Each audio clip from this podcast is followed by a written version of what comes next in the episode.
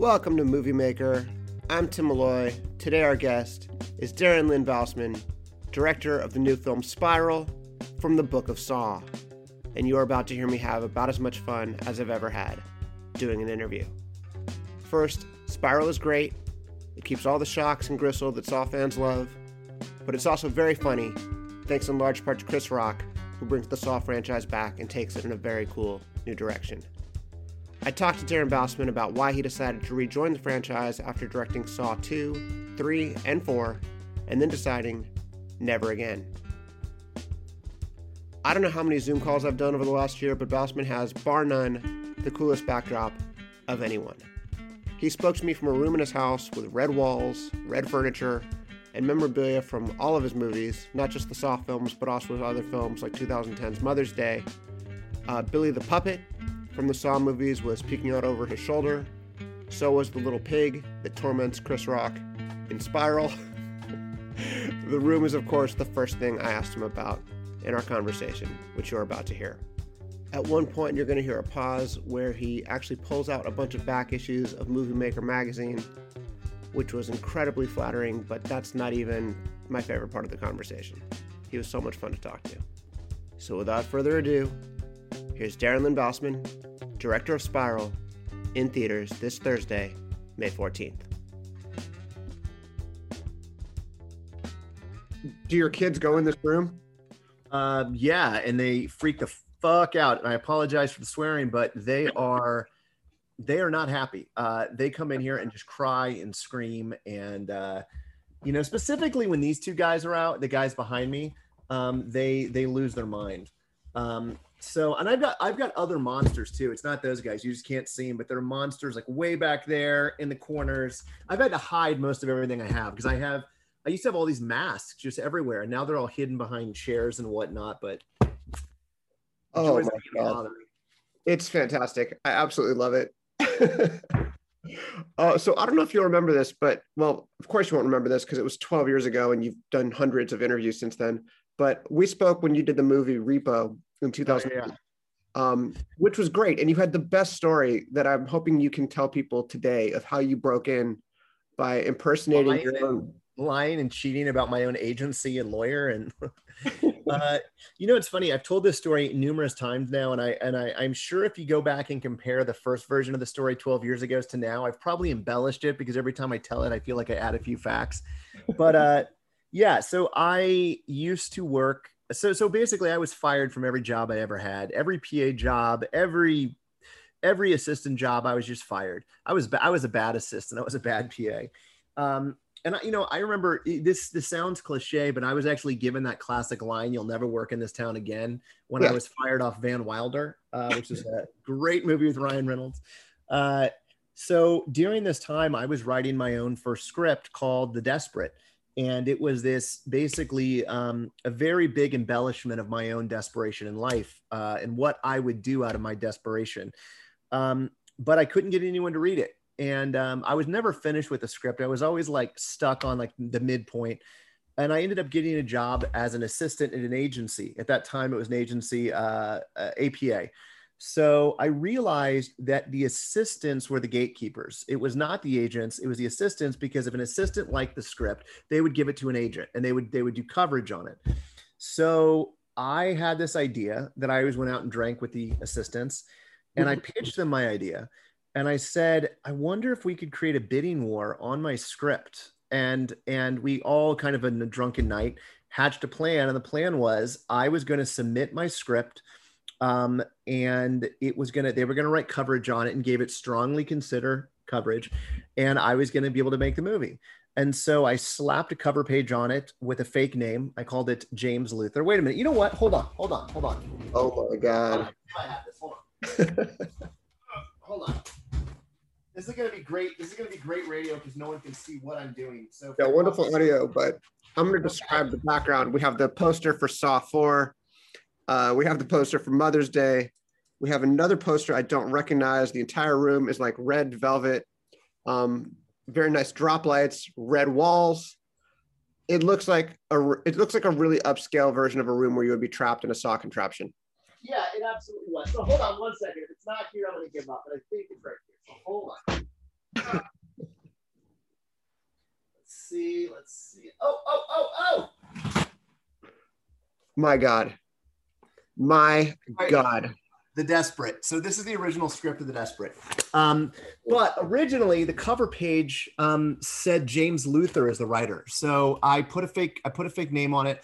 Uh, let me fix my camera. I put a fake name. I put a fake um, agency that I and you could never do this today because of the internet. You could you could reverse Google search it. But I had a phone number set up that a friend of mine made a recording to, and it was a fake lawyer. Um, so after I did all of this, um, I had my friends write coverage based on the 60 pages or 55 pages I had written. So they didn't even read the full script. They just they they based it on that small amount that I had written, and they did strongly consider, strongly consider. Well, that got into the studio system, and a bidding war kind of started on a movie that did not exist and was not written. Uh, and then when I realized that, that that phone number was getting called and that people were actually calling my fake manager and fake agent, um, I was like, holy shit, I got to finish this. Uh, so I, I, wrote the script, and about a week after that, I it was it was the driving force that I needed, and uh, that script was ended up what got me into Lionsgate to direct Saw Two. They uh, they it got to Twisted Pictures. Twisted Pictures read it. Luckily, the script lived up to the hype. They made an offer. They attached me to it. But I don't know if I told the second lie story. That's only the first one. There was another much bigger, in my opinion, a much bigger lie after that. So um, they were supposed to make Saw. They were supposed to make The Desperate as its own movie called The Desperate, and it was going to be a one million dollar movie. Hold on, I'm trying to fix this camera so you can actually see me. So sorry. Ah, okay. So they were supposed to make it as its own movie called The Desperate for one million dollars. Well, in that time of the $1 million thing, Saw 1 comes out to Sundance and it people love it. So right. they said, Lionsgate to the Twisted Pictures, we need to make a sequel right now. Well, they didn't, they weren't ready. They didn't have one. Oren Koules, one of the producers, says, What about the Desperate, that script that young filmmaker wrote?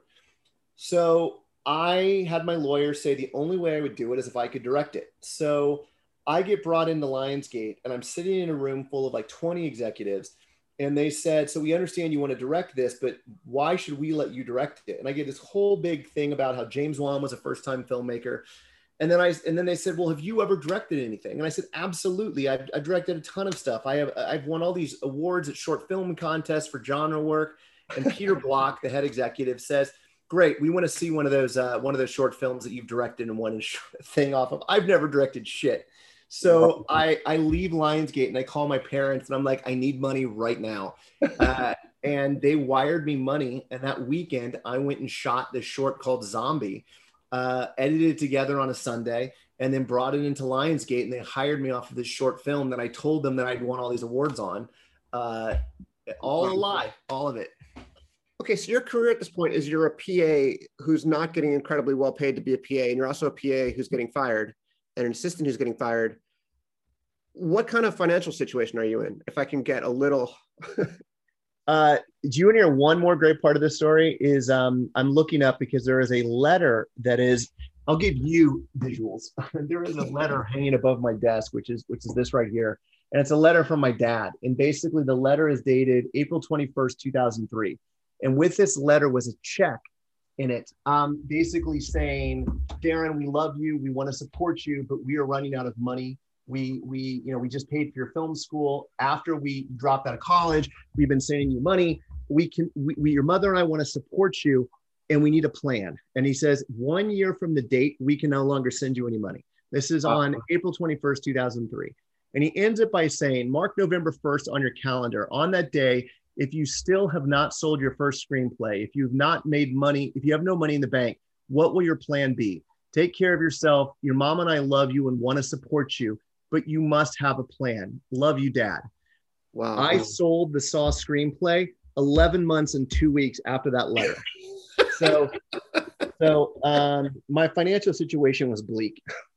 uh, and it didn't get better. I mean, even on Saw 2, I made less than minimum because I wasn't DGA when that happens. Oh, gosh, I'm, I have a new camera and I cannot figure out that. Wait, nope, too high. Almost done. I promise you. We'll get You're this. good. The audio is the important part. Okay. So um yeah, the so it, you know, I was living, you know, I was living paycheck to paycheck. Uh and then, you know, it even during Saw 2, I didn't have any money because I was a first-time filmmaker. Yeah. Um I lived in a studio apartment. Uh and I in fact I stayed in that studio apartment up until Saw 4 because I just was in Toronto. And it wasn't until I made Repo that I actually moved out and got my first like townhouse. So I just had this little shitty studio apartment in North Hollywood. I think this is just so good for people who are making their first movie now and f- trying to figure out how to break in. This is a wonderful primer. Just lie to everyone, set yourself a deadline. You'll make it. I, I love it though. It it really it pays off. Like you have the drive. You just have the Yeah. creativity, and you I mean, kind of exactly i think you've got to do that thing which is fake it till you make it um, and also you know one of the things that my parents instilled uh, with me which was very important was they uh, you know you've got to believe in yourself because you have to be your biggest champion and so as a filmmaker i was my biggest champion and because no one's going to fight harder than you are for yourself so um, you know i just took that with everything when i came to los angeles now again i don't recommend anyone do what i did because it will not work. The internet now can call, catch every liar, but it worked for me. okay. Are you really forgiving to assistants PAs now? Like, have you paid it forward? Yeah. I, I have, I, I, I have, and in fact, you know, I will say, and maybe I'm going to regret saying this because the minute this podcast comes out, everyone's going, I'm going to open the floodgates. I, would say that 95% of my assistants and I have all remained friends, and they have moved on to become just like come to our house and just as friends, as uh, bypassing the assistant thing. Yeah. Um, and uh, yeah, so I, I think so. Uh, I've only fired one PA in my day, and I, I, it's a great story. I'll tell you this real. I'll try to make this really quick, but uh, doing doing Saw three, uh, there was a guy who was maybe it was Saw four, it was Saw four. Um, there was a guy who was a huge fan, and he was so excited to come work on Saw and to work with me. And uh, I was like, hey, this guy's pretty cool. And so he'd always come in and like ask me some obscure horror stuff. And I always tried to go out of my thing to talk to him. So one day he goes, um, hey, you know Rob Zombie's coming to town? And this is in Toronto. And I knew Rob. And I was like, yeah. He's like, it's sold out, man. He was like, I'm so bummed out. I love Rob Zombie. I love his movies. So I call Rob Zombie up and I get I get a ticket for him.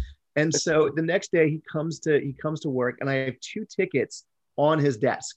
And uh, he he comes in my office. And he's like, "Did you do this?" And I'm like, "Yeah." And he goes, "This is for general admission. Could I get anything better?" And I was like, "No, what? No!" Like, I was like, "I had to, I had to call in a favor to get you those." Still didn't. Okay, so that happened. Next day, I find out he didn't go to the Rob Zombie concert. He was he was he just didn't. He goes, "I don't I don't do general admission." Okay, so so there's that. So Wow. cut to about a week later, I call him because I need something picked up for me. And so I'm like on prep doing pre-production and I call him and I was like, hey man, I've got a suit that I have to get picked up. I'm going to this dinner tonight. And he goes, Are you really asking me to get your laundry? Are you kidding me? And so that that was the time I was like, oh no, that wasn't the moment. The moment I got him fired was I caught him posting a spoiler on Ain't It Cool News.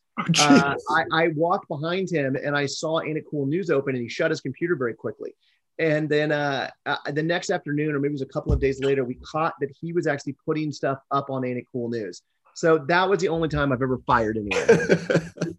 wow. Oh yeah, let's name him. Let's do it. Let's uh let's, let's, let's, ru- let's- yeah.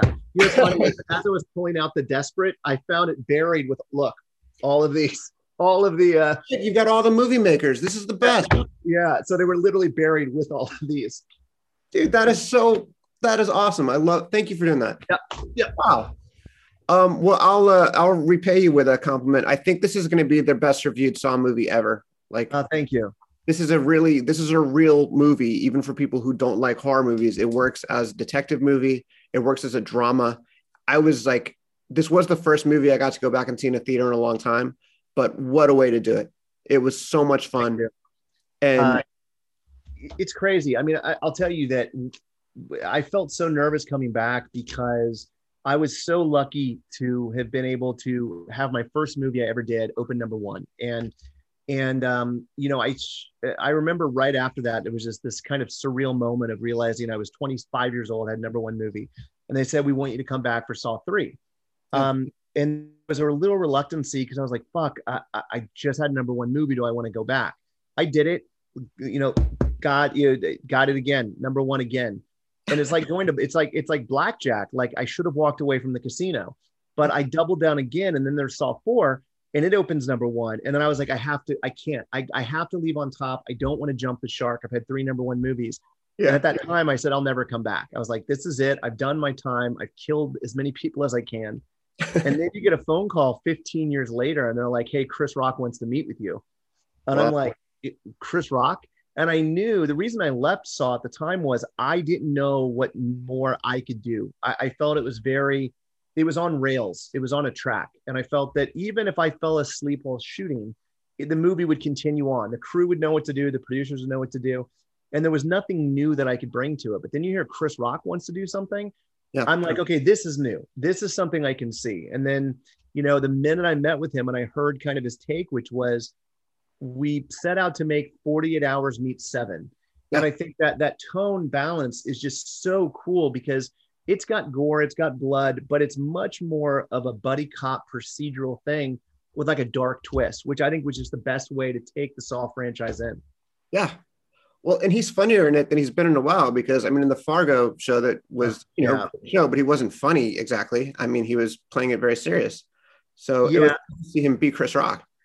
Uh, yeah, it was it was awesome, and I think that he had such a great he was such a great collaborator because he would um he would like come to set and he like I remember like we were on week one of shooting, and so he goes you know, I was reading the script last night and I just don't dig my opening. He's like, I think originally he was uh, introduced at a weed store. Like you saw him busting a weed store.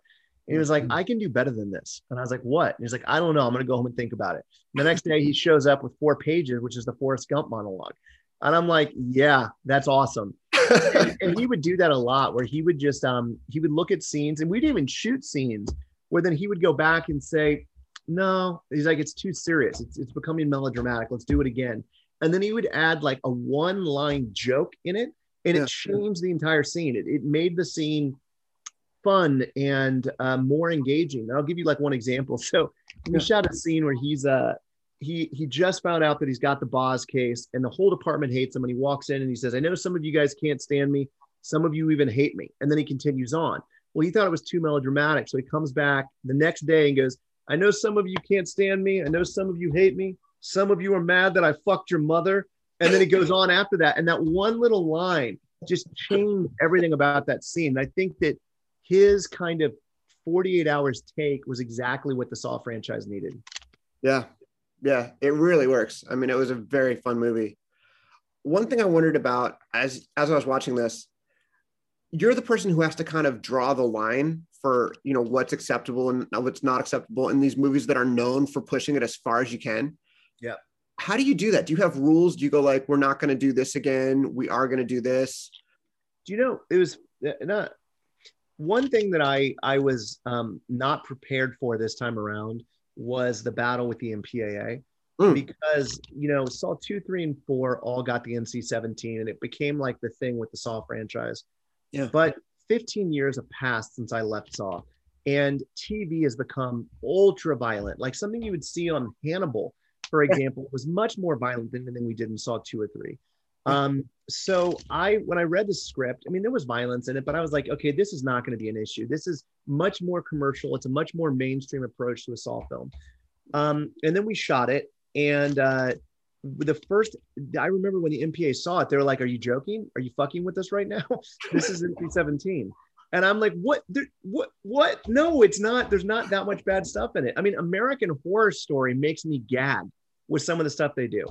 Yeah. Um, but yeah, I mean, we thought we were approaching this in a much more kind of mainstream mentality than I ever had before in a film, which is why I was a little shocked on the rating board for. We eventually got the R um, but yeah, there we actually set out on this one to say in Saw two, three, and four, the traps went above the narrative. As bad as that is, we we said that the traps were the gimmicks. Fans love the blood and guts, so we always made sure that we hyper focused on them. This time around, we said the traps go beyond the story, like story first, traps underneath that. Mm-hmm. Um, so you know the I, I, think that as I've gotten older, as a 40, as a 42 year old person with it's married and has kids, um, I don't, the, the excitement of blood and violence is much different. I yeah. find myself much more disturbed and much harder to watch things that 20 years ago, 15 years ago, I would have laughed at. Yeah. I can't watch a lot of shit now. I, I can't watch, um, you know, to, and also I think my definition of horror has changed. Mm-hmm. Uh, you know, horror to me as a father is much different now than it ever has. Like to me, children in peril or danger, um, families being separated those type of things to me cause such anxiety. like i saw a tv show recently called your honor with bryan cranston Right. and a- as a father that was the most horrific thing that i'd seen on tv in years years it's not a horror film per se but the horror hit me differently um, so yeah i think that i approach violence different now and i think the situations that i would put people in have to be different. Uh, because i have to wake up and feed my kids and look at them and you know uh, so yeah i think that there there's been a definite change in me over the years as i approach violence. It's so interesting you said that because I mean there is there is some parent stuff in this movie. I don't want to spoil it for anybody, but when I became a parent, a lot of movies became a lot more effective than they were before. Like we saw Jurassic Park over the weekend, and I forgot how much child endangerment is in Jurassic Park, and it is Yeah. incredibly dramatic and successful. And I didn't even remember there were kids in Jurassic Park. yeah You know, yeah it's uh you know it's it's crazy like uh i have you know i have changed and i i maybe it has something to do with the fact that the amount of tv i watch with my kids now and i see how it affects them i i watch how they emulate what they see on tv also i want to make something at some point that my kids can actually watch Yeah. uh you ask about my kid like they come in this room and my daughter would scream if she saw that like she is um but I think, listen, I still love horror. I, I watch The Last Drive-In every week on Shudder with, uh, you know, and, and I love exploitative films. yeah, But there are certain things I wouldn't do now that I wouldn't have had a problem with 15 years ago, for sure. yeah. Also, I don't think it's spoiling anything to say no harm comes to any kids in this No. movie. Yeah. Um, uh, and then and it's not even like you dangle it and then pull back or something. I mean, there's I don't think there are any kids in this movie. No, there, there's not. Um, you d- definitely has a father-son dynamic in here, uh, Yeah. but both adults. Yeah. Yeah. This kind of gets into the last question. What scares you now?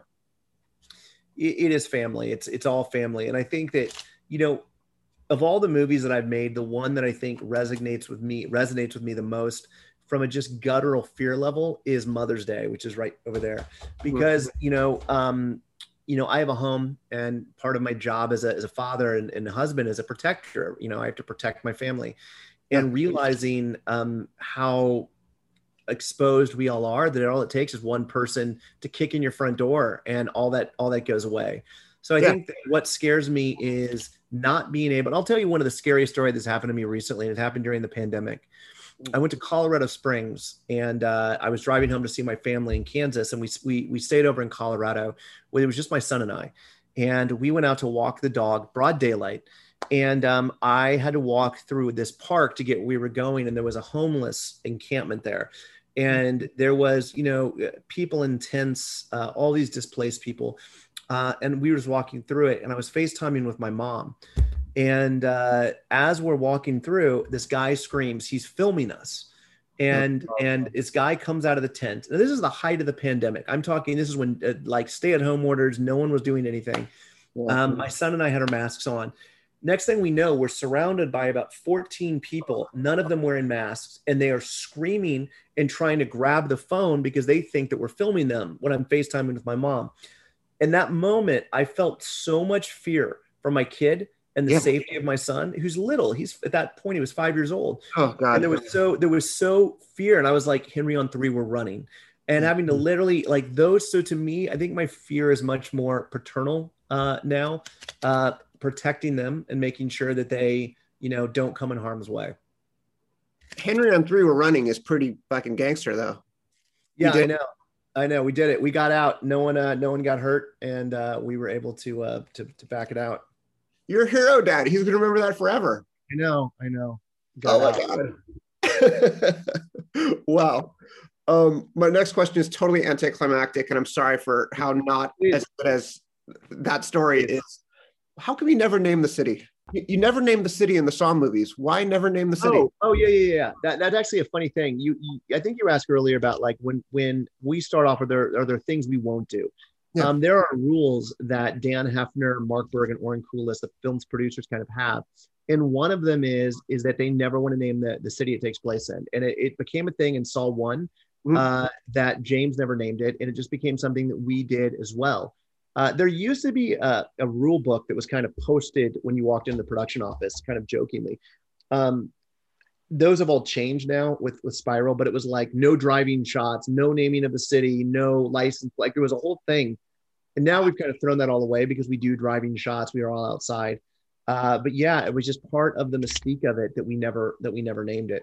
Now that said, a fun piece of trivia is if you when you watch the movie, we did buy stock shots, and you'll see. I think we mix the city as Philadelphia, Boston, and New York. Maybe like if you, I've had a couple of people that have reached out to me that have recognized the uh, the stock shots in the movie, like the overhead flying yeah. shots. But yeah, we we don't put it on any police police uniforms. It's it's nothing like that. Yeah, there's a Reddit thread proving that it's New York City, and it's like, oh, no. I'm sure. Yeah, I'm sure. I'm sure there is. That's what the fans on this franchise are the most rabid, insane group of people, where they will literally freeze frame, freeze frame uh, trailers, pull them out, zoom. Like there was a there was a Reddit discussion the other day where they were they saw a reflection in someone's glasses, and they were trying to to, to figure out what the reflection was. I mean, you never think about that when you're making I guess you do when you're making a Saw movie, but like it's it's crazy. They pieced the movie together now based on the footage that is out there. Uh, there's an edit that you can find on Reddit of where they think the scenes have gone in with everything that's been released. Unbelievable. Yeah. Well, they're wrong. There's so many good twists in the movie. well, thank you. And I'm not going to spoil anything for anyone, but go see it. It's great. Uh, I really appreciate that. Thank you so much. And thanks for talking. I really appreciate it. And I you have the magazines. That's the best thing ever. Absolutely do. And maybe next time we won't have to wait 12 years to uh to talk again. uh right. Saw 75. Yeah. Exactly. Jigsaw in space. I've been trying to pitch that versus the leprechaun. I know. I, that yeah, please make that happen. Folks, I don't know what to tell you. I just geeked out. I had a great time talking with Darren Lynn Bousman, director of Spiral, in theaters this Thursday, May the 14th. If you've enjoyed this, I hope you will subscribe or recommend it to a friend or say, listen, the interviewer keeps laughing. It's incredibly annoying. And then leave five stars to indicate your strong displeasure. Also, another mea culpa.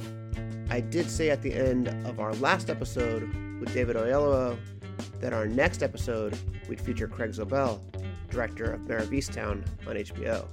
That, of course, was not true. Instead, you got Darren Bousman, which is pretty great. Don't worry, you're still going to get Craig Zobel. He will be on our next episode talking about Mare of Easttown, which is so good. All right, again, I'm Tim Molloy from Movie Maker. Visit us any damn time at moviemaker.com. Thank you for listening, and see you back here very soon.